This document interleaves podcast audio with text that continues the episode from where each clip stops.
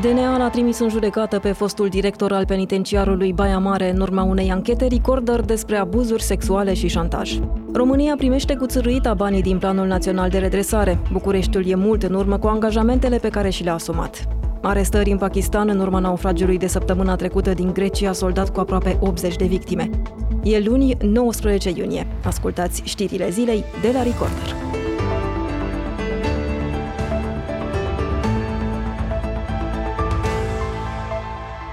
DNA i-a trimis în judecată pe fostul șef al penitenciarului Baia Mare, Horia Chiș, și pe psihologul instituției, la aproape un an după ce Recorder a expus abuzurile comise de aceștia.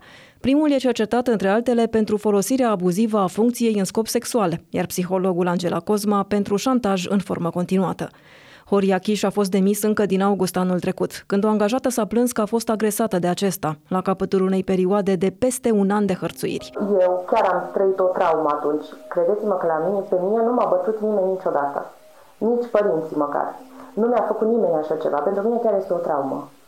Ceea ce s-a întâmplat. Da, și eu am că nu te Mi-ați spăcat mâna în gât, m-ați împins în ușă. Asta ați făcut. Un medic legist a confirmat că femeia fusese strânsă de gât. O serie de înregistrări audio intrate în posesia Recorder arată că victima a fost presată să semneze un document care ar fi mușamalizat cele întâmplate. Să mai întreb încă o dată. Facem pace? Eu nu pot să am încredere în dumneavoastră. Comunicatul DNA de astăzi spune că ar exista și o a doua victimă din cadrul penitenciarului, care a avut de suferit din cauza unor fapte asemănătoare. Procurorii anticorupție adaugă că directorul Horia Chiș ar fi pretins favoruri sexuale timp de 2 ani, între 2020 și 2022. Patru agenți de poliție din penitenciar sunt cercetați pentru mărturie mincinoasă, iar Horia Chiș ar fi șantajat și un medic din instituție să dea declarații care să-i fie favorabile. Recorder a întrebat-o anul trecut pe Angela Cosma de ce a acceptat să ia parte la încercările de mușamalizare a acestui caz. De fiecare dată când victima încearcă să vorbească despre agresiune, dumneavoastră îi ziceți că nu se ajunge nicăieri în modul ăsta și insistați cu un acord de pace. Am simțit că, deci n-am putut să fac uh, alianță terapeutică cu pentru că nu am simțit-o sinceră. Dumneavoastră ați considerat că victima minte? Așa mi s-a părut. Ancheta Pacea e mai înaltă decât dreptatea. Filozofia unui abuzator de la vârful unei instituții publice e de găsit pe pagina noastră de internet, dar și pe contul de YouTube al Recorder. Lanțul de iubire dintre PSD și PNL pare din ce în ce mai șubred. Premierul Ciolacu refuză să-l numească în funcția de secretar general al guvernului pe penelistul Mircea Abrudean, susținut de influentul primar al Clujului, Emil Boc. În guvernul Ciucă, Abrudean a fost șeful cancelariei premierului. Marcel Ciolacu ar fi invocat presupuse informații din partea serviciilor secrete, dar și faptul că Mircea Abrudean nu are certificat ORNIS, care permite accesul la date clasificate. Marcel Ciolacu și Nicolae Ciucă au discutat în această după-amiază despre tensiunile proaspăt apărute în coaliție, iar o decizie e așteptată cel mai probabil săptămâna viitoare. PNL a primit oricum foarte prost anunțul premierului Ciucă. Prin vicepreședintele Rareș Bogdan a amintit că în guvern se află deja o persoană cu o condamnare penală la activ. Nu a dat vreun nume, dar e limpede că s-a referit la vicepremierul Marian Neacșu, care în 2016 a fost condamnat la șase luni de închisoare cu suspendare pentru că și-a angajat fica la cabinetul parlamentar. Legat de compatibilități, eu aș putea vorbi de compatibilități, dar uh, atâta timp cât uh, primul ministru Nicolae Ciucă nu a refuzat numirea unui condamnat penal la acea oră cu informări mult mai dure, nu cred că este o problemă. Nu, am, nu fac nicio fel de referire, nu dau nume, că am uitat. M-am trezit la, la trei jumate am materializat. Una dintre mizele acestui conflict e controlul asupra unei viitoare agenții guvernamentale care va monitoriza toate companiile de stat. Instituția va fi sub controlul direct al premierului și al secretarului general al guvernului. Parlamentul a adoptat în mai proiectul care înființează AMEPIP, Agenția pentru Monitorizarea și Evaluarea Performanțelor Întreprinderilor Publice. Legea nu a intrat încă în vigoare, pentru că USR a atacat-o la Curtea Constituțională. Comisia Europeană va aproba parțial spre sfârșitul acestei luni a doua cerere de plată din Planul Național de Redresare depusă de România. Două dintre jaloanele de care e responsabil Ministerul Energiei sunt încă în întârziere, afirmă surse guvernamentale pentru site-ul economedia.ro. Bucureștiul ar urma să încaseze peste 2 miliarde și jumătate de euro. Diferența de aproape 150 de milioane se va achita în cel mult șase luni, în baza unui plan pe care Ministerul Energiei l-ar fi întocmit deja.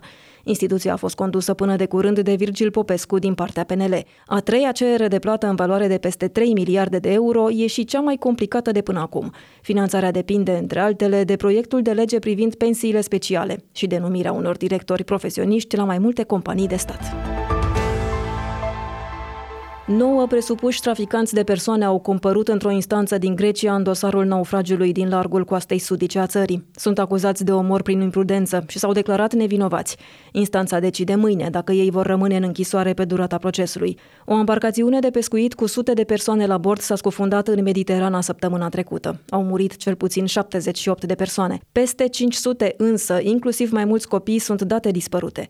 Supraviețuitorii, peste 100 la număr, sunt din Siria, Afganistan, Egipt, Egipt și Pakistan. De altfel, poliția din Pakistan a arestat în weekend 10 presupuși membri ai unei rețele de trafic de persoane. Înaltul comisar ONU pentru refugiați a cerut săptămâna trecută deschiderea mai multor căi migratorii regulate. Ar fi cazul, a spus purtătorul său de cuvânt, ca statele de destinație să coopereze mai strâns și să se asigure că toți cei salvați pe mare ajung la adăpost repede și în siguranță. Numărul imigranților care încearcă să traverseze Mediterana s-a dublat față de anul trecut.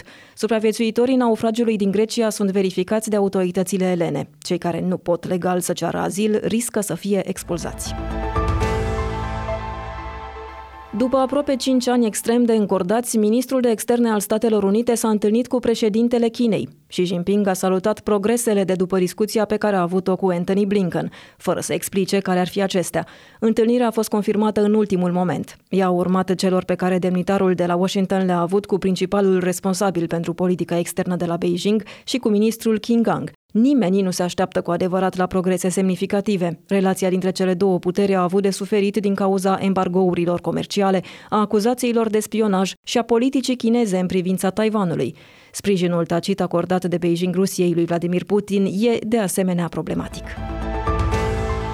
Peste 7.000 de elevi au absentat de la proba scrisă de limba română a evaluării naționale. E primul examen național organizat după greva generală de 3 săptămâni din educație. Bacalaureatul e programat să înceapă peste o săptămână. Pe lângă absenți, însă, peste 15.000 de elevi nu au fost înscriși la examen. Drept urmare, un elev din 8 dintre cei care au început anul acesta clasa 8 nu a mai ajuns să dea proba de limba română. Încă un cutremur în Gorj în această dimineață a avut 4,2 grade Richter, potrivit Institutului de Fizică a Pământului, și s-a produs la mică adâncime, 14 km, în apropiere de Târgu Jiu și de Turnu Severin. Seismul de astăzi i-a urmat celui de la începutul acestei luni de 5,2 grade din Arad. Imobilele vechi și degradate sunt cele mai expuse în caz de cutremur. De altfel, primăria Aradului i-a și amenințat cu amenzi pe acei proprietari care nu refac fațadele clădirilor. Cutremurul din Gorj este al optulea de peste 4 grade Richter produs de la începutul acestui an. Cel mai puternic, de 5,7 grade, a avut loc în februarie, tot în Gorj. Curtea Constituțională a Republicii Moldova a scos în afara legii partidul Șor al oligarhului fugar Ilan Șor. Decizia a fost luată la cererea guvernului. Instituția s-a plâns că formațiunea prorusă ar fi mituit mai multe persoane care au luat parte la protestele antiguvernamentale din acest an. Deputata Marina Tauber, vicepreședinta a partidului, afirmă însă că echipa lui Ilan Șor ar fi găsit mai multe modalități care să-i permită să activeze în continuare. Pe numele Marinei Tauber a fost emis un mandat de arestare la domiciliu. Condamnat pentru escrocherie și spălare de bani, Ilan Șor a fugit din Moldova în iunie 2019. În octombrie anul trecut, el a intrat pe lista persoanelor sancționate de Statele Unite, împreună cu un alt magnat local, Vladimir Plahotniuc. Liderii NATO nu vor invita Ucraina să adere la alianță la summitul de la Vilnius de la mijlocul lunii viitoare. Secretarul general Jens Stoltenberg a spus însă că statele membre nu trebuie să accepte un conflict înghețat în țara vecină în schimbul încheierii războiului. O pace justă nu poate însemna acceptarea unei înțelegeri dictate de Rusia, a adăugat el. Cancelarul Germaniei Olaf Scholz a spus la rândul său că Berlinul e pregătit pentru un eventual conflict prelungit.